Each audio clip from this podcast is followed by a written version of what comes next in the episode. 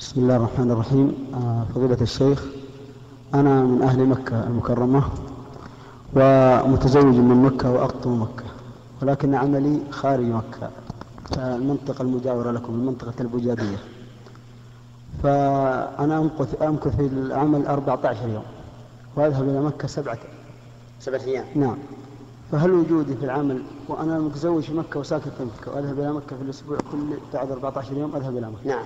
فهل وجودي في مكة في العمل يعتبر مسافر؟ لأن في العمل يا شيخ بعض الإخوة يطلبون مني صلاة الجمعة أحيانا فيطلبون مني أسجل الجمعة وما أدري كيف الطريق. هل أنت في إقامتك في هذا العمل مطمئن نعم لنا سكن خاص دقيقة دقيقة وتريد البقاء دائما أو أنت تنتظر الفرصة حتى تعود إلى مكة أنا في أقرب فرصة إن شاء الله سوف أرجع إلى مكة. إذا أنت مسافر أنت في عملك مسافر.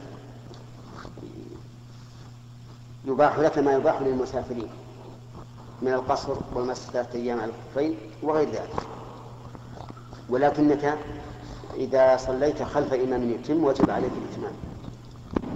ويجب عليك أن تصلي مع الجماعة فتتم. أما إذا طلب منك صلاة الجمعة وأنت في محل تقام فيه الجمعة يعني لست في خارج البلد فصلي الجمعة ولا بأس. أصلي بهم إمامهم تصلي بهم إمام. وإن لم تكن من أهل البلد. هذا هو القول الراجح الصحيح.